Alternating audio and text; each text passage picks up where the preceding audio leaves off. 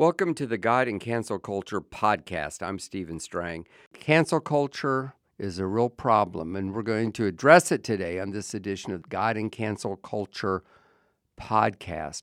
I'm interviewing an expert on this subject. Her name is Heather Higgins, and she is a friend who is doing some amazing things and ways that you can be involved. And finally, we have a strategy to try to stand up to this cancel culture, which I believe is so dangerous. You don't want to miss my conversation with Heather Higgins. I'm happy today to be able to interview Heather Higgins of the Independent Women's Voice, who's doing something so important. I wanted to uh, record this podcast. It has to do with cancel culture, which you know is very close to my heart because I've written a book about it and it continues. In fact, in my opinion, it seems to have gotten worse. I actually finished the book on April 30th, as I recall, and so many things have happened since. And Heather, I'm just impressed that you have set up some websites and you actually have a strategy. Now, I've had occasion to work, to talk to you before and work with you in different ways. And that's why I wanted to let you use my platform to tell people what do you think can be done to push back on cancel culture, especially as, as it has to do with Christians and Christianity. Steve, you are so wonderful to say those very nice things. And I really appreciate you putting me on this podcast so that your listeners know there's one part of this three part strategy that uh, is already live and they can go to. And the other two pieces are almost ready to launch but they're going your listeners are going to be incredibly important to its success. The let's start by talking about the problems with the cancel culture. The first thing is you'll notice there's this sort of strange silence on the part of the conservative elective leaders who you would think would be making a big issue of this. And part of the reason for that is that they they don't quite know what to say. It's sort of a large and amorphous issue that's hard to put into a soundbite and it's difficult to explain. At the same time, you have a lot of companies being pressured to engage in these policies, which are really toxic and harmful to people. In and of themselves, they're being sold as the sort of uh, the panacea and the good thing to do, but in fact, they're going to be so hurtful to so many people. So, what I decided to do was first make the issue something that is easy to articulate and easy to explain which side you are on. And that was by creating something called the Free Speech Pledge. It's something that individuals can sign, it's something that companies can sign to explain why they're not going to engage in the discrimination of uh, against different viewpoints and they're going to be tolerant of different viewpoints and they're not going to engage in the bigotry of cancel culture it's something that even politicians should should sign. Uh, and where the contrast will come is when some politicians don't want to sign it because it says that not only do you support the First Amendment, but that you also understand the importance of speech to the larger society. If you think about it, if you don't have that First Amendment speech protection, you don't have any of your rights. Rights are not enforceable without the capacity for free speech. Similarly, we don't approach truth as a as a society or as a business or as in anything else unless you have the corrective of hearing other points of view and other pieces of information. so it really is bigotry. I'm glad that you used that word. It's not very often talked about in this sense, but you know, there's been cancel culture throughout history. When I speak on it and in my book, I say this, of course, from the Romans trying to cancel Christianity through every tyrant it's going on around the world. But in America, we have a constitution and yeah. a First Amendment. And it would have been unthinkable a generation ago to take a whole class of people, like let's say back in the days of segregation, that radio would have not let any Black people have a program. I mean, that's a kind of cancellation based on you know a group of people and what they're they're canceling conservatives, eh, which includes Christians. It's not just toward Christianity, I'm concerned about Christianity because I'm a Christian. And I believe that the ultimate goal of this is moving us towards some kind of socialism, which is always atheistic. And the fact is that if the Christians don't stand up and speak, the other conservatives will feel sorry for us, but they're not going to speak up on our behalf. And Yeah. ultimately, they're trying to cancel what I believe is the Christian Judeo ethic, the word of God, and which influences conservatives. Conservatives kind of come from that perspective, whether they're religious or not. Do you agree with that? Yeah, no, as Chesterton said, if you don't believe in God, it's not that you believe in nothing, it's that you can believe in anything. So wokeness becomes a religion, um, climate change becomes a religion. Uh, the desire to censor other points of view really flows from that conviction that they have some sort of doctrinal truth when they don't, or from political expediency, as we've seen over and over again. And it's cloaked in this veneer of virtue, but it isn't virtue, it's sin. So the first project is the Free Speech Pledge, and people can actually go to freespeechpledge.com and they can sign it and they can encourage elected representatives to sign it. If you've got a business and you want to explain why you're not engaging in cancel culture, that's a useful thing to sign. The two other projects get to the even thornier problems of taking on cancel culture. Right now, if you think about it, if somebody gets canceled, assuming it even gets any press attention at all, it's a one day story. It's ephemeral. It disappears. Maybe you've got one or two examples in the story of other things that are nearly identical, but they're from the other side of the approved part of the perspective, and those survive. But the hypocrisy of this, the failing to hold themselves to their own standards, disappears in the ether. Plus, you have no way of knowing if anybody else complained about it or if anything was ever done about it. So, the first website that we are about to launch very soon under the umbrella of the Anti Bigotry Alliance is called Same Rules for All. And that will say, we may not agree with the rules posted by this social media company or this business or this educational institution or even this church.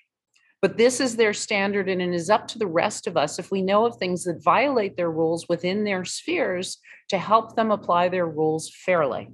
And it will allow people to post examples that ought to fall under their policies and be treated the same way the things that they canceled or the people who lost their jobs were treated.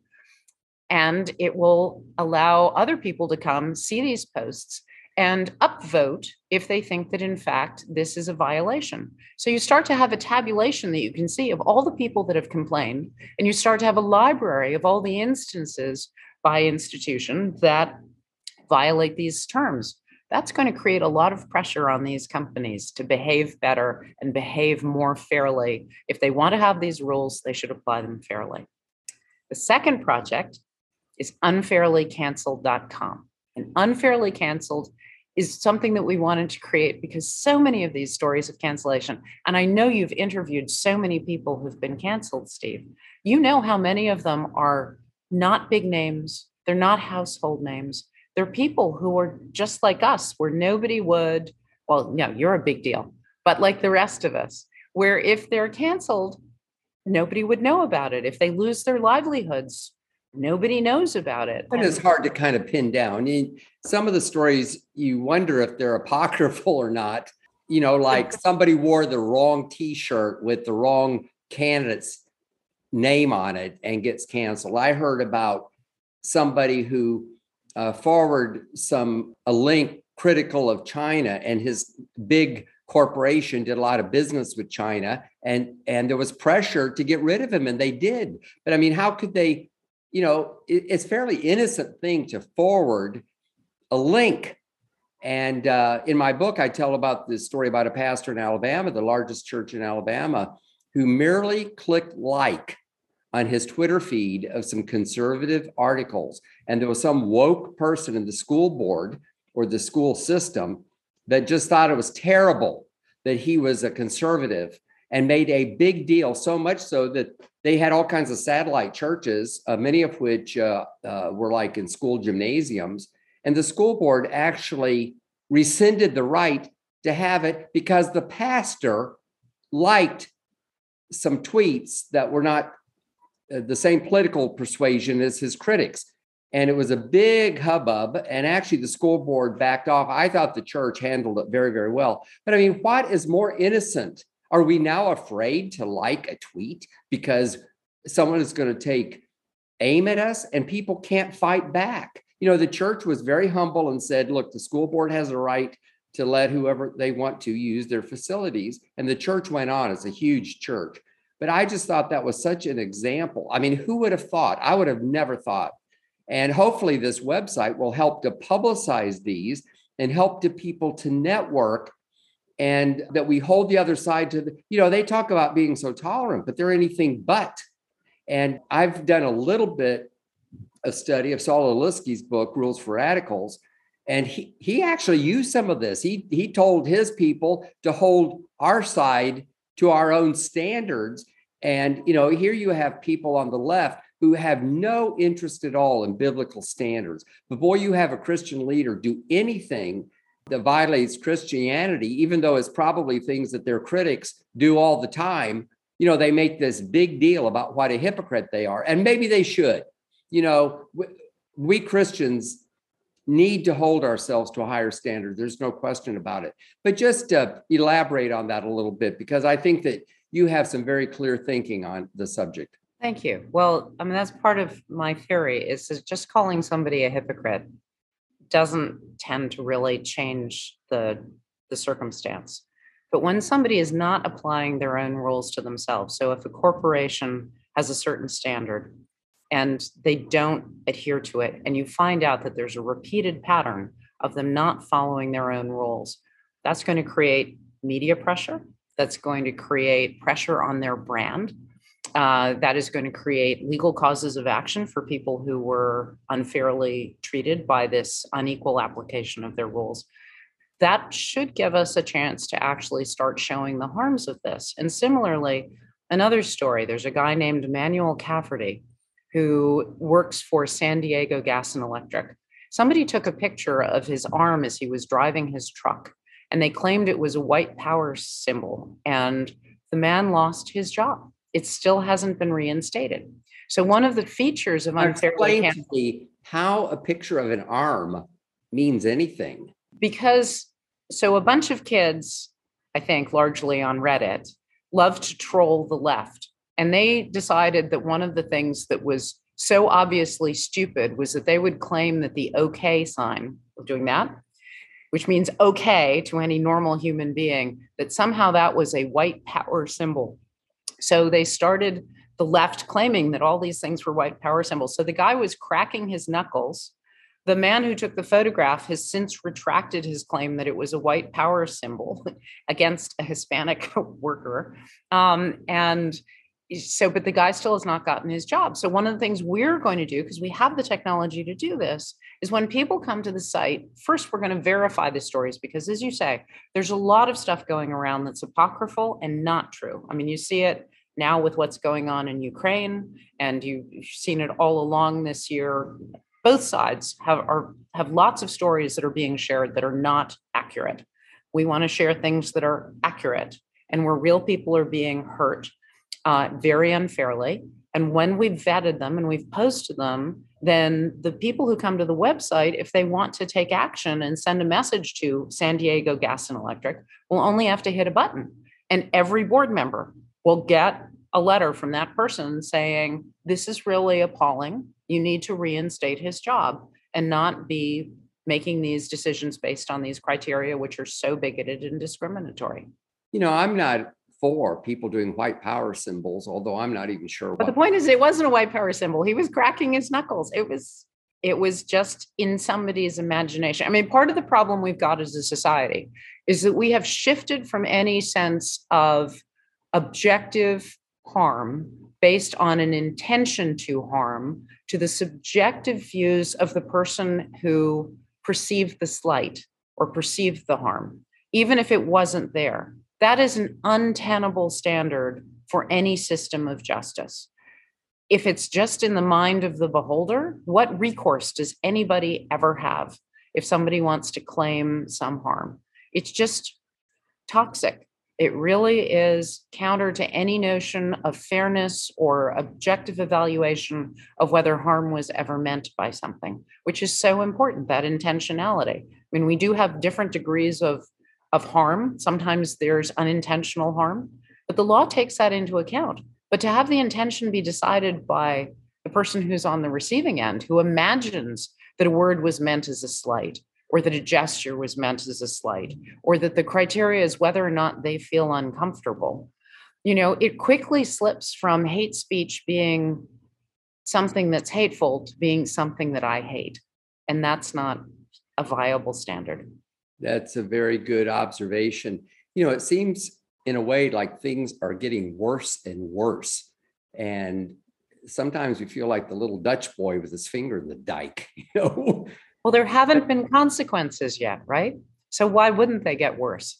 Every successful effort to cancel somebody and to engage in that bigotry is its own reward when it works. So it, it becomes a very nasty cycle where those who engage in this behavior feel that there are no adverse consequences to it.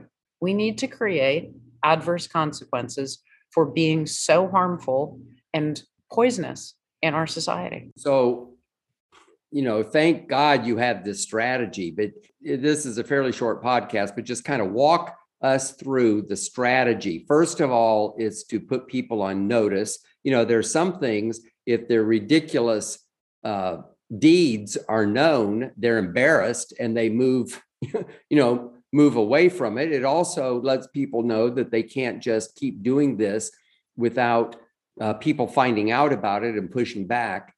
In a way, the whole conservative movement is trying to do this. And I had a friend from Australia, which is far, far, far left of our country, say that, you know, they're conservative people in Australia, but over the years they have not pushed back. At least in our country, they've kind of pushed back. And during Reagan and of course with Trump, you know, there was some shift in that country. I just thought it was a very interesting observation, never living in Australia. But I'm glad that people are pushing back, but it just seems harder and harder. I mean, here, who is stronger than Donald Trump? Yet they canceled him. They canceled the president of the United States from Twitter.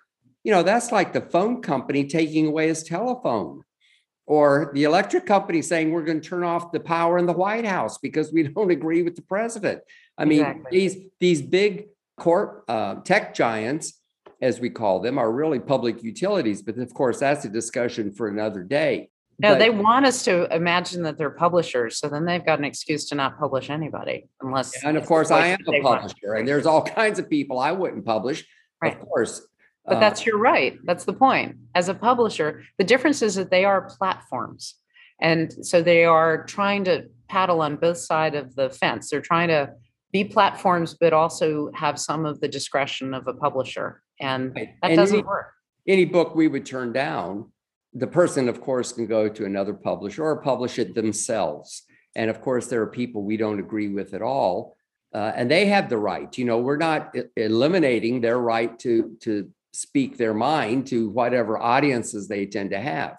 So, what is the strategy? And I guess how can we get it to get some traction? That's what I'm wanting to do is in in our own small way help get traction. When something turns, it starts with a few small things and then it begins to grow.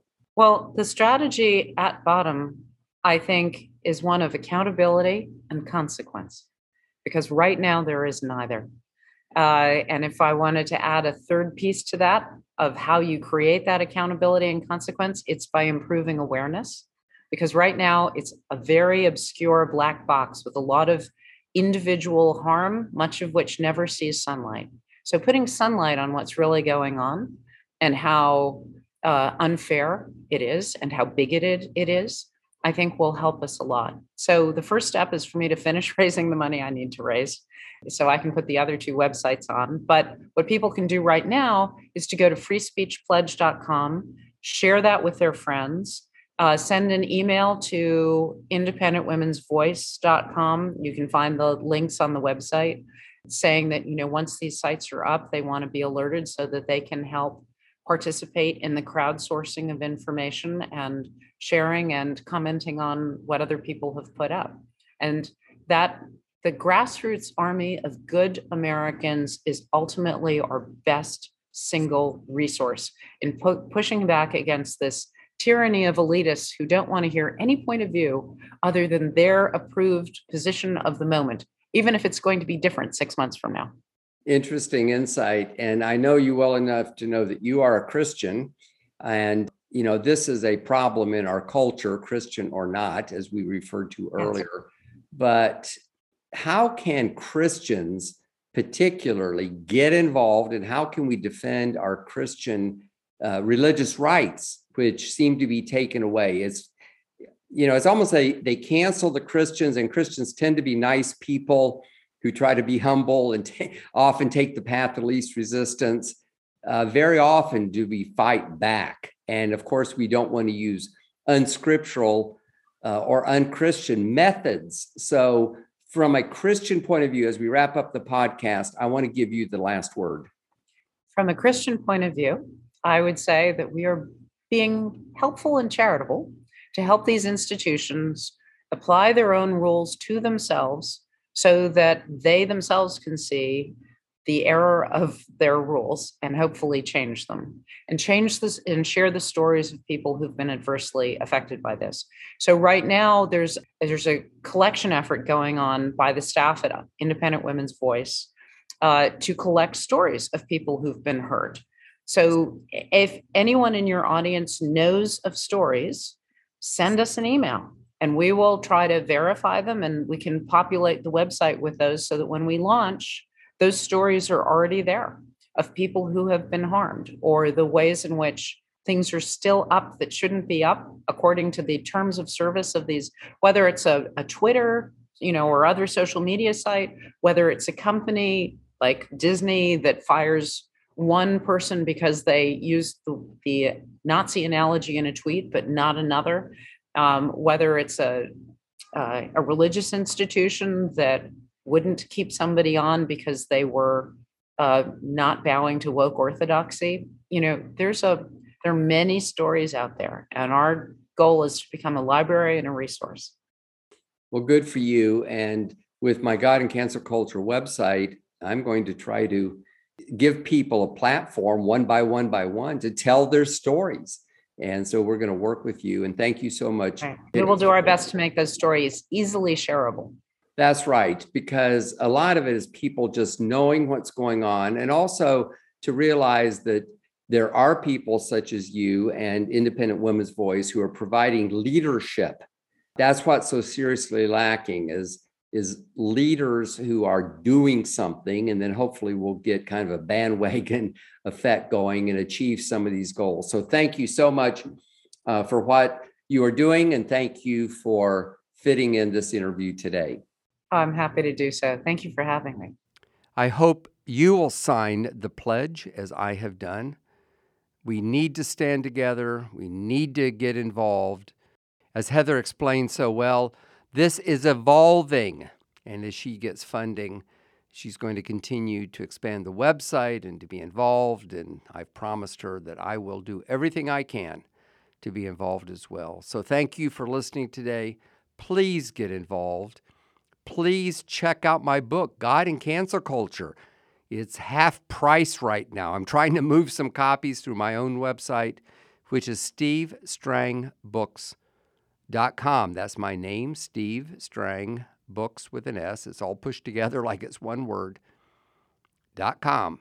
And you can get my God and Cancel Culture book for half price. My other books are available. There's a little pull down menu for uh, God and Donald Trump and the other books, please check out the book, read it, get involved.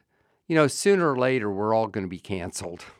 And we have to Uh, equip ourselves, we have to stand up to it. Hopefully, we can turn the tide. Together, we can do so much more than we can do separately. Thank you for listening to the God and Cancel Culture podcast. Share it with friends. Let's let's make this go viral. I've had several podcasts go viral lately, and I need your help to do it. I'm Stephen Strang. God bless you.